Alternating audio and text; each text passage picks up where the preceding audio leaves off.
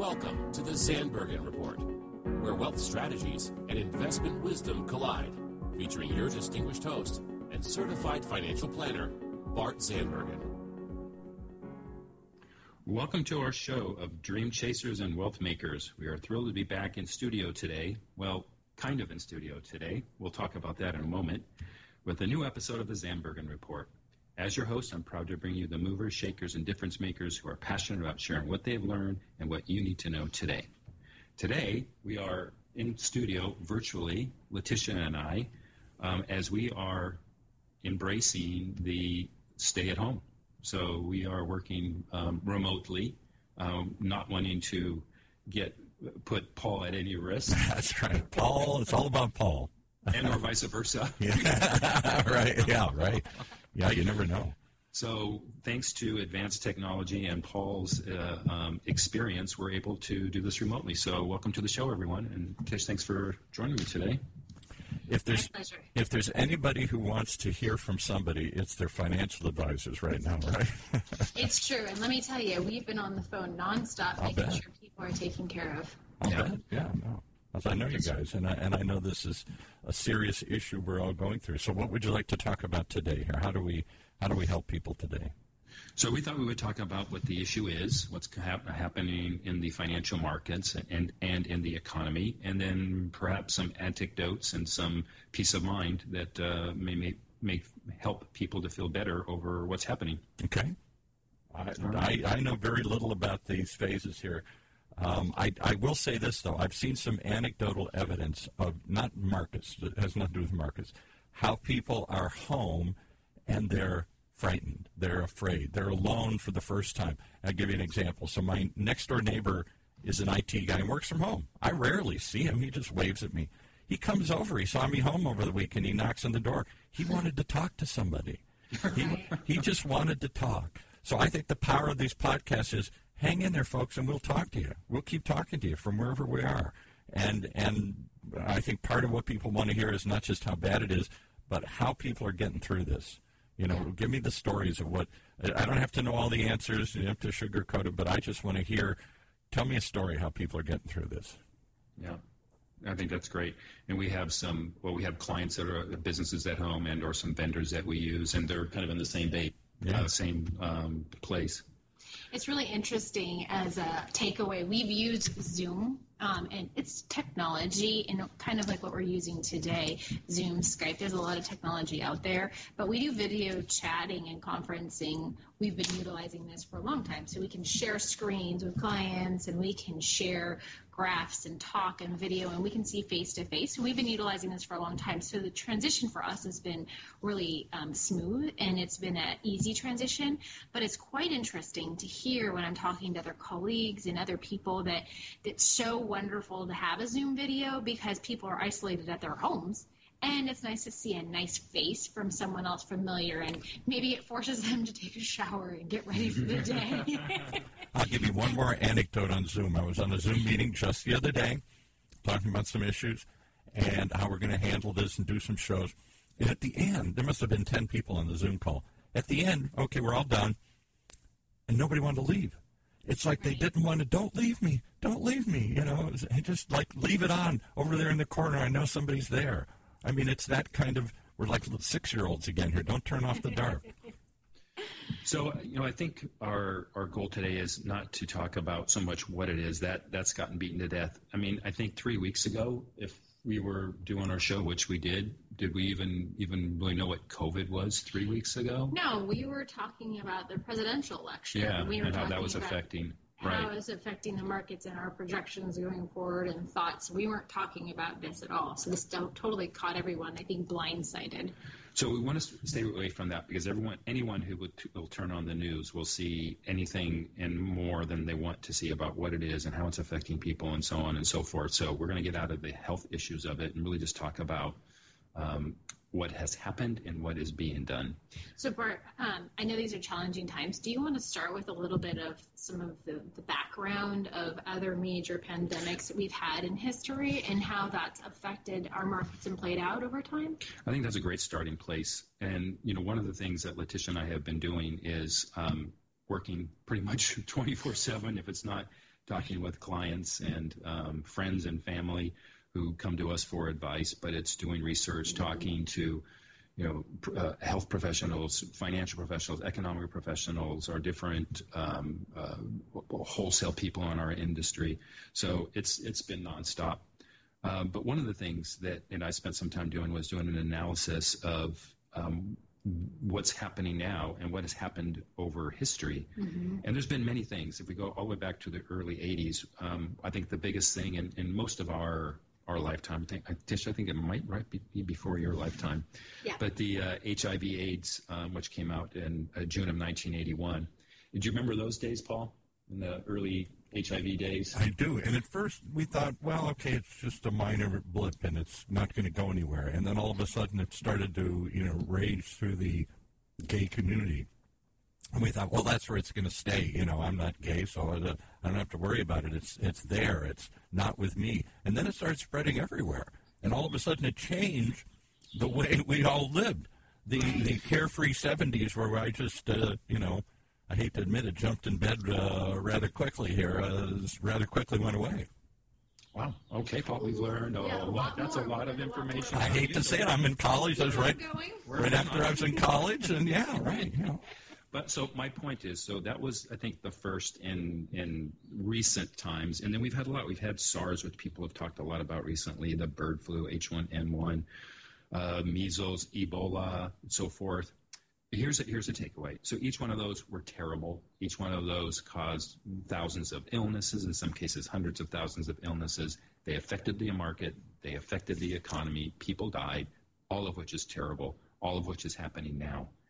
In each one of those cases, and I'm going to take HIV AIDS out for one second, but in each one of those cases, the market at the very least regained its its level within six months, and then in most cases between six months and 12 months reached all new highs. So we can't use we cannot use um, history um, as a um, for sure barometer but I think it's a it's a good indicator um, and and something that we have to use. So that I hope gives some peace of mind. And it's hope. You, you know, and this is not a this is just strictly a guesstimate on my part, but I wonder if after some a tragedy's over, that hope affects things. You know, we all suddenly hope the, for the future. We w- right now there's no hope, and then when we get out of it, we're filled with hope. Yeah, yeah, and and there's a great quote that I've come across a few that I've really uh, embraced, and one of them recently is it's a quote: "It's never as good as it looks." Or as bad as it feels. Exactly. Exactly. And and I think we're kind of going through that now. And I think the recent statement from President Trump was, we don't want the cure to be worse than the disease or some something along those lines. Right, right. I think is relevant as it applies to that. So that's there. That, that's a point. A really cool follow up. Just so if you're listening today, we have a great graph, um, and we will post the graph on our social media too, with after our follow up. So then that way you can kind of take a look at the historical data from 1980 to uh, 2020, and you can see all of the different um, data points and what's happened during the market during these different pandemics over over history that Bart was referencing. So you can kind of see it over the big picture. And I think his take, my takeaway of what Bart just said in summary is, you know, in the middle of the situation, it looks terrible, but over time, the market does recover and does surpass it um, the the low that it was at that given point. Which also brings up a good point. So Letitia and I have, have increased the frequency of not only um, some of our social media with more financial data, but also our newsletter. So anyone that's interested can either direct message us or reach us some way when you on our newsletter. One of the things that we just talked about were is what is the government doing now? We're trying to keep everyone informed on that, our clients and people on our list. Um, and the one thing that we're that we're waiting for ultimate approval is is over the Treasury over uh, dumping over one trillion dollars of stimulus, um, and the outline is pretty far-reaching. It's from helping small businesses. Um, it's from, and this is actually a separate item, but we'll talk about the extended uh, tax date. Uh, helping small businesses, helping individual employees, helping uh, employees who have been furloughed or laid off and helping the employer to keep those people engaged. I, I think this is unprecedented. I've never seen any sort of stimulus that's that's so encompassing. Um, and you know what's different about it too is it, it, it's bipartisan. So this is not one. When we went through the fiscal meltdown, there were many on one side or the other that thought this is too much or too little. Some thought too little. Some thought too much. There was a lot of debate about should we do this? Is this the role? Nobody. This is a public health emergency that's that's shut us down in an unprecedented way, and I think that that gives us hope. In a world where we didn't think anybody could cooperate, the two sides are cooperating. So I'm going to challenge you a little bit on that. I, I, there's a lot I think of that is true, but the reason it's not signed today was supposed to have been signed over the weekend because there is now both sides are fighting just a little bit. Yeah, I think uh, they they, so they said they're down to the two yard line though, so I think I don't think it's going to. Not gonna, it's not going to not happen. Let's put it that way. Neither side's that dumb. I don't think. I don't know. Let's keep on moving. I don't want to get political here. we can go down a pigeonhole, and that's not the whole objective of the, the call today. But you guys are both right in regards to yes, we're going to get something approved, but definitely it's going to be a back and forth to get there. Before you continue, Bart, though, you reference if someone wants to get on our newsletter to get our mm-hmm. content, can you provide us an information or the email that they can email you at to be getting on our website or newsletter? Um, they can email either you or I at uh, bart at optivestinc.com. That's O P as in Paul, T I V as in Victor, E S T dot com, uh, inc, I-N-C dot com, or Letitia, L-E-T-I-T-I-A at optivestinc.com and just say, please add to newsletter list. I'm happy to happy to put you on. I'm going to throw out one other thought here that occurred to me as you're doing this. Once this gets to the next phase, something's going to come out of this. We're going to have some sort of stimulus plan. That much is clear. It's going to be confusing. I'm going to need somebody to help me explain it to me, particularly if I'm a small business or whatever. Because I, what they're talking about is not just simple. It's it's complex. There's lots of layers to it, right? Oh, 100%. And we've we've had many of our small business clients already asking us, and, and the problem is we don't know what it is yet. Um, we have ideas of what it is, but because they haven't decided as well. yeah. So we have committed to really embrace that and help to communicate that to you know our clients and otherwise. And if you've listened to our shows in the past, that's something that's really important to us. We really want to break the news to you guys and bring it to a um, a tangible conversation that you guys can actually understand and you can kind of have some tidbits and takeaways that you can apply to your business as being a small business owner. And if you need proof of that, just go back and listen to the last two shows about the Secure Act. I didn't even know there was a Secure Act. And you not only did one show, you broke it down and I got it. And I thought, why is nobody else talking about it? Well, it was brand new and you know, and people are consumed with other sorts of things, and it slipped through the cracks. And I thought there's something that affects me as an aging baby boomer that no one's brought to me. So again, the importance of having good people that you trust who are on top of this and can explain it to you in real English here. Yeah. The next item. Paul. Yeah, thanks, Paul. The next item. Um, you know, when you're dealt lemons, you, it's best to make lemonade. And so here's some lemonade out of this whole deal. I like strawberry lemonade myself here. Okay, cool. We're going to give you some strawberry lemonade right now. Here's some strawberry lemonade. Paul, you don't have to pay or file your taxes until July what? 15th. Yeah. Where's what? the music? I need music. Some we need a, yeah, we need a we need a little drum a little drum roll or something. I'll find Anything. something here. I'll, I'll find I'll find something here. Okay, I'm looking for it. Hang on, here we go. Let me see what I got here. I must have a drum roll here somewhere. Here we go. So, and while you're doing that, I'm gonna I have to poke a little bit of fun Tish here. There we go. Oh, She's the one that gets her taxes done like by January 20th. Yes, I know. She told us that in one of the episodes, and I was laughing. I said, "I'm the person out there on April 15th every year, standing in line uh, at the 11:39." Yeah. I thought four months early was was early, but now she's going to be seven months early. See, there's hope for us. I'm proactive. hope for procrastinators.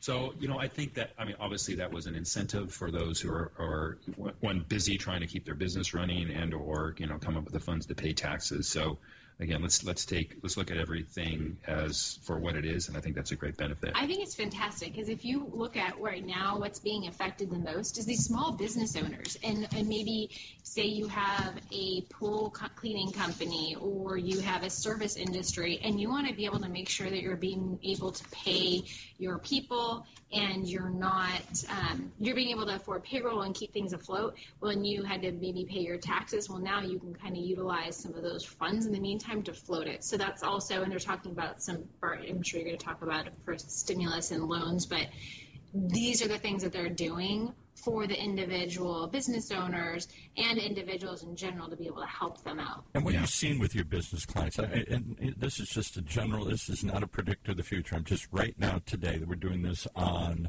uh, March 24th, so if you want to listen to it further, it seems like the tale of two cities. I see some big companies, Apple, for example, said they're going to continue to pay their store employees even though the stores are closed.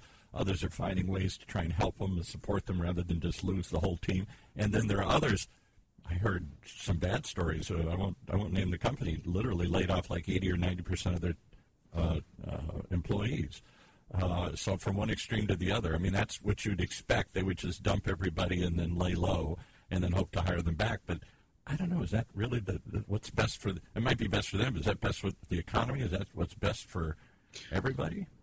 Well, I think that's what Trump's statement was just last night. Was let's not make the remedy worse than the uh, than the disease. So yeah, right. um, hopefully we'll get through that and we'll get through the disease and everyone will be healthy. And and you know at the end, not to get too deep or philosophical, but you know I think it's going to be. I think we'll have a different attitude. I mean, I, yeah. I, I am on yeah. on life on exactly. on people and relations. I think it's just it's going to be a slightly different world. I remember after 9/11, another once in a, a black swan event we thought we'd never see again here. I've lived through two or three of these now. You know, uh, the, the things that can never happen that did, and how devastated everybody was, how frightened everybody was, and how we pulled together in a way I hadn't seen since I was a kid. You know, I think there is potentially some upsides to this because it does bring out the better angels in us. Yeah. All right. So as far as the details, um, we're going to wait till they are actually announced. I'm going to talk about some things that are, I think, really related and help people give them some peace of mind what's happening with the market. Um, by the way, just as FYI, today was the biggest market increase um, since the 1930s, both points and uh, percentage wise. So not too bad, and that's going to be relevant to uh, one of my points here. But um, here, the the first one is, and it's it's. Um, I'm going to try and describe a chart to you. But if we go back to 1980, you know, 75% of the years since 1980, the market is positive. In some cases, pretty significantly. But in over 90% of the years, more than 90%, there was some time intra-year during the year where the market was below zero. So here's an example. In 1980, at one point during the year, the market was negative 17%, and it closed up 25%.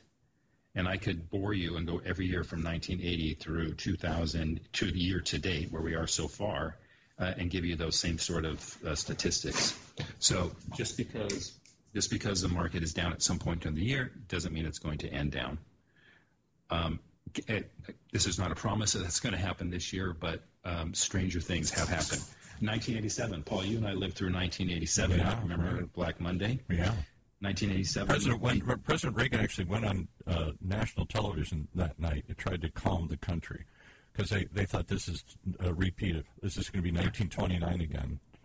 So, um, 1987, the uh, market bottomed at negative negative 34 percent, ended the year up two percent. Hmm. So anything is possible is the takeaway there. Do you think that uh, uh, again? I know I'm not asking for advice. I'm just we're just guessing here today.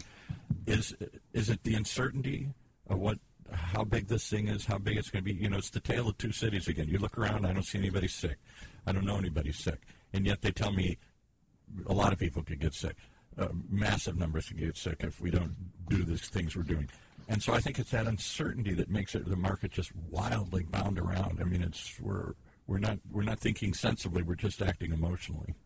Well, Paul, the market does not like uncertainty. Yeah, right. And anytime that they can't factor in uncertainty, it you see a lot of volatility. You see, what I mean by that is the market's going up and down because they don't know what's going to happen next. So once they have a better understanding, if we once we have a stimulus in, in place, and once you're able to kind of see, oh, you know, you're having recovery in China and you're having a recovery in Korea, you know, the U.S. we have an idea of where we are with people's health and being able to kind of pat, surpass what those milestones are, you're going to see it hopefully calm down. But those are the things that market doesn't like the uncertainty of this unicorn that just popped up. Right. And Paul, so that was more profound than you think. That statement. uh, that, That's what I'm known for. uh, These, these to was- un- un- unexpected, profound moments here, right? because that is one of the critical volatility points of the market is uncertainty. And as you know, four weeks ago, three and a half weeks ago, the uncertainty was more of the presidential election, who the Democratic candidate was going to be, and that was causing some strife in the market. Who, well, it's almost like who cares now? This is all about this. Uh, but Tish has a good point. So we're we're from a certainty standpoint, we're getting better news from China, better news from South Korea. Italy seems to be giving us some good news. And uh, as soon as we found out, I think as soon as we find out here in the U.S. that we've plateaued and or are declining, I think we could see. I think we could have a rocket ship. But we'll see. And, and, and I'm going to take a slightly different opinion, and, but I reach the same conclusion. I think even if we knew, let's say it is going to be bad, let's say you know rosy projections are, are not uh, needed right now here, the market would still factor that in. At some point, they'd say, okay, this is what the reality is, and here's what we're going to factor it in, and here's how we're going to recover from it. I mean, these people are not here to they're they're here to factor in whatever the reality is and how we're going to get through it. And the market likes to factor in a good six months in advance. That's why they look at earnings, they look at projections. And I don't want to get into the weeds in this this uh, show today, but those are the things that we look at on a daily basis. And it's when we can't factor in these unknowns that's what causes a lot of uncertainty. Right, Exactly. So it makes me scared. Tell me the truth, and I can handle it. Tell me you don't know, and I'm scared. Yeah, that's a that's an excellent point. A couple things I want to close up on a couple two final things. So this is more just a kind of a life lesson on investing. Um, there's there's you could talk forever about the um, strategies of how much in stocks, how much in bonds, diversified portfolio. portfolio. Everyone has an opinion on that, and we'll see what happens, how this plays out in this current uh, black swan. But if we go back to October of 07 when the market started crashing, um, it was March 09th when it bottomed out, and the market in total was down between that year and a half, uh, um, close to 45, 50 percent. A pure stock portfolio, it took until March of 2012 to break back even. So that was, you know, a good solid three years. A diversified portfolio, in this particular case, it's close Can you just explain what a pure portfolio is? Yeah, I'm wondering what that term means. So a pure stock portfolio. So an S&P 500 portfolio that's Doesn't have to be S&P 500, just just stocks, just Okay, just equities. if we use S, let's use S&P 500. Or That's what the, the graph is representing. Okay, sorry, just to Yeah. make sure that everyone's following. Okay, so Sorry, but I, I got kind of my own head. how long did it take from if you were just From in stocks? March of 9 Uh-huh. until March of 2012, so three full years, a just an S&P 500 stock portfolio to fully recover, get back to even. Get back to to where it Yeah, was. for where it was October of 07. Got it. Okay. And then what about a diversified portfolio? So a diversified portfolio, in this particular case, a 60-40, so um, 60, 60% stocks, 40% bonds. It took till October of 09, so six months. So the point there is not that it grew faster, but that it lost less. So the takeaway from here is there's going to be years when the stock market's doing great. You're going to feel really good about maybe or feel compelled to move more and more into stocks. This isn't advice. This is just giving you some statistics. We have showed that the tortoise versus the hare, so a portfolio is slightly more diversified, um, will have l- less losses, which means you have less to regain.